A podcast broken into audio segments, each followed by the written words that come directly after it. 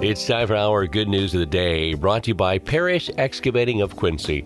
And one of the things we're blessed with here in Branch County is a free, great library system. Six different library locations in Branch County. And here's a quote from Mara Arach from the Henry Ford Centennial Library in Dearborn. Says, Libraries are important because they provide patrons with free access to resources and services, making libraries one of the few places left where people don't need to come in and spend money. This is Michigan Library Appreciation Month during October. They're inviting you to celebrate Michigan libraries all October long. Branch District Library has so many free programs, services, and resources in all six of their branches.